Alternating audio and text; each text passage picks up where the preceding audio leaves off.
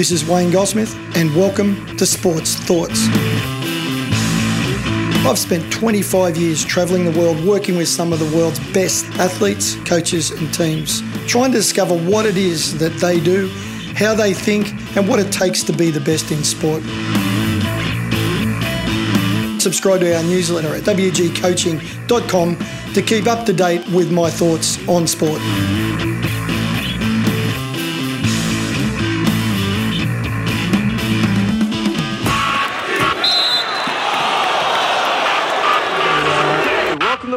It's Wayne's World with Wayne Goldsmith.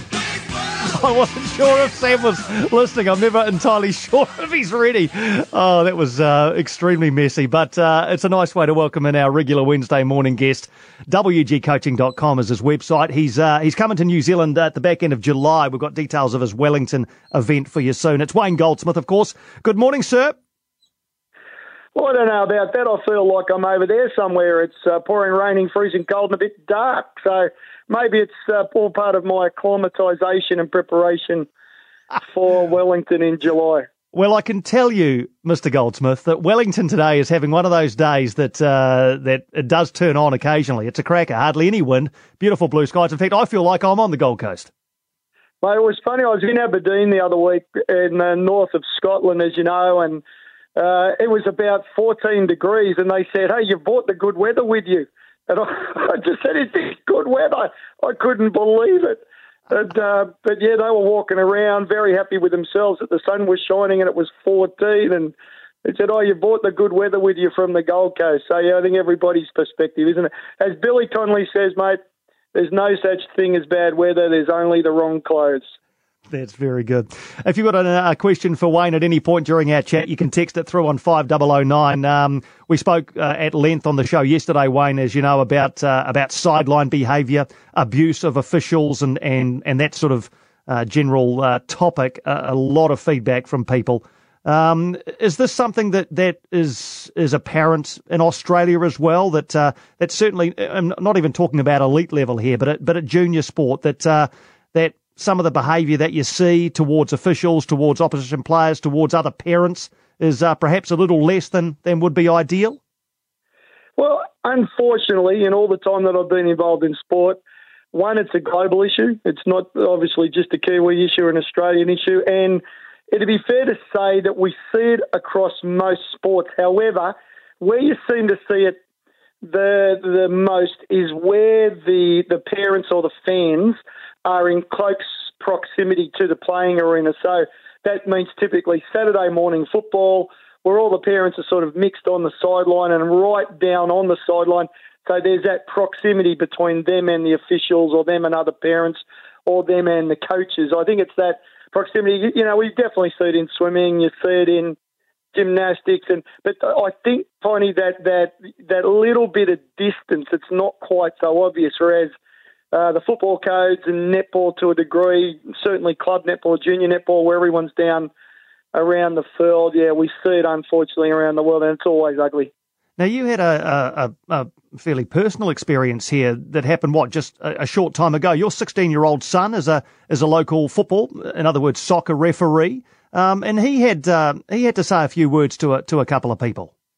Yeah, well, our, our boys, uh, we've got three boys, 16, 13, and 9, and they're all tied up with local football. We've got our football club five minutes away, which means they can walk there and walk back. And as the time has evolved, the 16 year old's gone from being a, a, kid in a little team and a, uh, then playing as a teenager, and now he mixes playing with the under 18s with making some extra cash as a referee. And he coach, he, he referees sometimes six year olds, seven year olds, eight year olds, up to 14 year olds. And he came home the other day and he said, Hey, Dad, I had to have a go at a coach this morning. And I said, Tell me what happened. And he said, Well, one of my touch judges, so again, my son is 16, he's the centre ref, and his touch judges are 14, and they're officiating over an eight year old uh, game, a game between the under nines.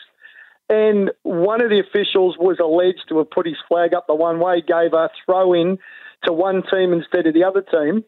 And the coach goes up and abs, and I'm talking the foulest language you can imagine, went up and absolutely ripped shreds out of this poor 14 year old volunteer touch judge for giving a sideline throw in to the wrong team. I mean, one, their little kids are probably. I, I, I, argue now you really don't need officials with really little kids. It should just be have a bit of fun. Two, unacceptable abuse of an official by someone who should have known better, not just a father, but a coach of the opposition team. And, and for my son to have to step in and play the adult to an adult and say, hey, that's unacceptable behaviour. Stop abusing the touch judges or I'll call the game off. That's, that's terrible because what ends up happening is my son, the 14 year olds on the, they go, screw this, I'm not going to volunteer anymore. And all of a sudden the clubs are desperate for officials or they can't have games. There, there's no justification, but I mean, it's such a minor, irrelevant thing. A throw in call for an under nine soccer team is enough to get the coach swearing and abusing a young touch judge. But how have we allowed it to get to that stage? How have we allowed it to get to that stage, Wayne? I mean, that is utterly mind blowing to me. That, that is, is, but but even if you said, well, actually, it was a it was an offside that led to a goal, so it was like a game changing uh, event in the game. These kids are nine years old, or eight and nine years old. It doesn't matter. How do we? How have we let ourselves get to the point where where adults act in this way? Well, mate, again, it's, as you and I, one of our favourite topics is the whole nature of competitive sport. That, that oh, know, I know I was talking to a swimming group in Ireland uh, a few weeks ago, and I just said, said, guys, one of the things that we know, for example, that officials can do very well is they can play a critical role in education. And what what I'd like to see instead of officials and coaches and parents and people involved, instead of saying, well, which kid won the breaststroke race and which kid do we need to disqualify because they had half a toenail too high in their technique or something like that, we should be saying, look, officials are ideally placed as educators and as sport developers and to create positive relationships and to provide great experiences to kids in sport. I think that the, the, it's just part of the whole system, mate, where that coach has gone and he's studied coach education where they've said, we're going to teach you how to plan, we're going to teach you how to do drills, we're going to teach you how to set up structures and systems – very, very little. Usually an afterthought do they run a session, do the sports run a session saying it's about respect, about kindness, about decency, about integrity, about modelling behaviours for your, your young kids that show them the importance of composure and of appreciation and of respect and of, and of good values. Uh, to me, that was, I've, I've talked to a lot of people lately about how would you redesign coach education so no, no doubt whatsoever. First session would be why do you coach? What's coaching all about? What's driving you to coach? Second thing would be about creating great relationships, positive experiences about respect and values. Third thing would be developmental psychology and how to allow kids and facilitate kids developing as kids into teenagers, adolescents, and adults. And anything else, I either give to them in a book, put it online, or we do it on another time. But I think we've got to got to focus on coaches being coached on how to inspire kids and move them away from this win loss and physiology and exercise science because when it comes down to it, they're not the really critically important things. And then, of course, what the coach is doing is they're looking at the game instead of seeing a bunch of little kids running around have a good fun with a bunch of other little kids. They're seeing every decision through the eyes of what we've taught them through the eyes of someone who's supposed to be coaching little kids how to win games. And it, it's just completely wrong. And I, and I, I don't know how many sports are desperate for volunteers and for officials to just come in and say, look, we can only give you an hour of our time to help officiate. And the, then they go, hang on a minute, I don't want to be abused. I don't want to be called names. I don't want to ha- be subject to terrible behaviour. I've got better things to do with my time. And all of a sudden, we've got no sports experiences available. So everyone, mate, in to use a scientific term, pull your head in. Everyone, mm. it's, it's it's not that serious. How should um because often the officials, I mean, like your son, and, and often it's a parent who just steps in, and we talked a lot about this yesterday as well, to referee the game or umpire the game or whatever it might be. should they also have in their mind uh, a bit of an educational focus, a bit of an, you know, obviously you want to play within the, the broad laws of the game, but is it is it also important to be a bit flexible, flexible rather, with the application of those rules, so that the kids are actually learning some stuff while they're playing?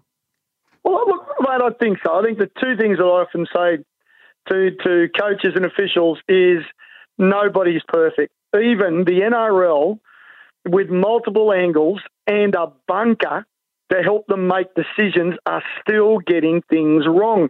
So, how does a 14 year old volunteer amateur official who's just there out of their goodness of their heart donating their time, how can they possibly be expected to get it 100% right? We've got football referees allegedly being paid in the, in Europe over well over a hundred, two hundred thousand dollars a year, being very well paid, and they've got now their VAR, and they're not getting it hundred percent right. Again, I think our expectations of junior game officials is way, way too high. Anyway, it's you know respect the fact that they're giving up their time so that your kids can have a wonderful experience, and we can have sport at all. That's that's critically important for everybody. But mate, I, I, I totally agree. I, I think that the officials are ideally placed.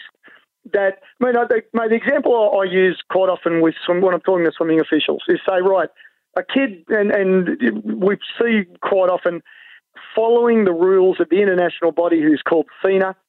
Um, that the kid, sure, their their their feet in butterfly might be you know a centimetre too high, or their their kick and breaststroke may not be exactly symmetrical, which is what the rules of international swimming say.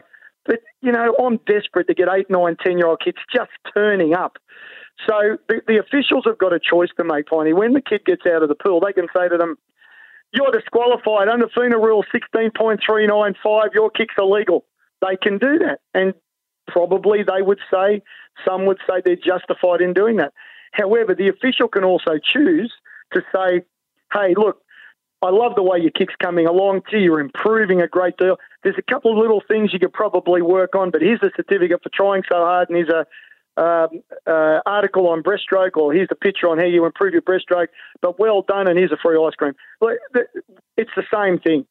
In one way, we're we're both saying we need to improve your kick in that case, or whatever the skill might be. One line is I'm going to kick you in the head because I'm going to enforce these adult rules that are designed for Olympic level, national level athletes. The other one says, I'm going to help you learn, I'm going to help you improve, and I'm going to create a positive experience so you come back next week. That's and that's a decision that we can say to officials, sure, administer the rules and policies, but your key role is education, training, development, and creating positive experiences when you're talking about little kids. Got a question through, which actually came through yesterday and, and suggested that you might be a good man to ask this question too. It's about a parent who uh, who spent a lot, lot, of time on the sidelines watching his son play, and um, he said that uh, he realises that uh, you know that at times he he was you know vociferous. Um, you know he was he was too passionate with his with his comments. He yelled a bit too much, and he and he uh, to his credit recognised that and has has kind of cooled himself down. But he he was asking whether you had any advice to parents who in the heat of the moment, you know, know that sometimes they can cross a bit of a line. They can they can get a bit abusive on the sideline. Uh, you know, what would your advice be to parents like that? Have some sort of strategy. It'd be like teaching anger management or self control to anybody, playing in any walk of life. Is have a strategy. If you feel that, so if you feel that, go Jace, go Jace, come on, that's fine. Just go with it and always yell and support your kids. Of course, it's that, that's just part of the, the wonderful joy of watching your kids play sport. But if you start to feel that, you know, that urge to be negative or that urge to criticise an official, particularly a volunteer junior official, or to have a go at the opposition or to, to step up and start to become a little bit negative, just a strategy of taking a breath, counting to three and slowly letting it exhale. Or if you have to walk away from the sideline for five minutes and come back, or um, you know, just have some strategies in place that if you start to feel that negativity or that anger or that frustration come, you know, mate, very simply, a big breath in and hold it and just go, relax. relax or relax and just some simple techniques and stay focused on the positive aspects of watching your kids run it, which for all of us, mate, it doesn't last forever. That just mm. that joy of watching our kids run around, kicking a footy or throwing a netball or swimming a lap. That beautiful joy of just watching your kids do something doesn't last for very long. There's no space for negativity, certainly no space for abuse or foul language. Wonderful stuff. Uh, we've got a couple of tickets to give away to your event here in Wellington, which I'm very much looking forward to being a part of on Friday, July 26. We'll give those away uh, shortly to uh, to a deserving person. In the meantime, Wayne, you put an extra layer on there on the Gold Coast. I'll take my jersey off here in Wellington, and we'll uh, chat again next Wednesday. Mate, at some stage we may be talking about Australia New Zealand World Cup cricket final. I'm looking forward to that very much. Me too, Wayne. Good on you, mate. Wayne Goldsmith.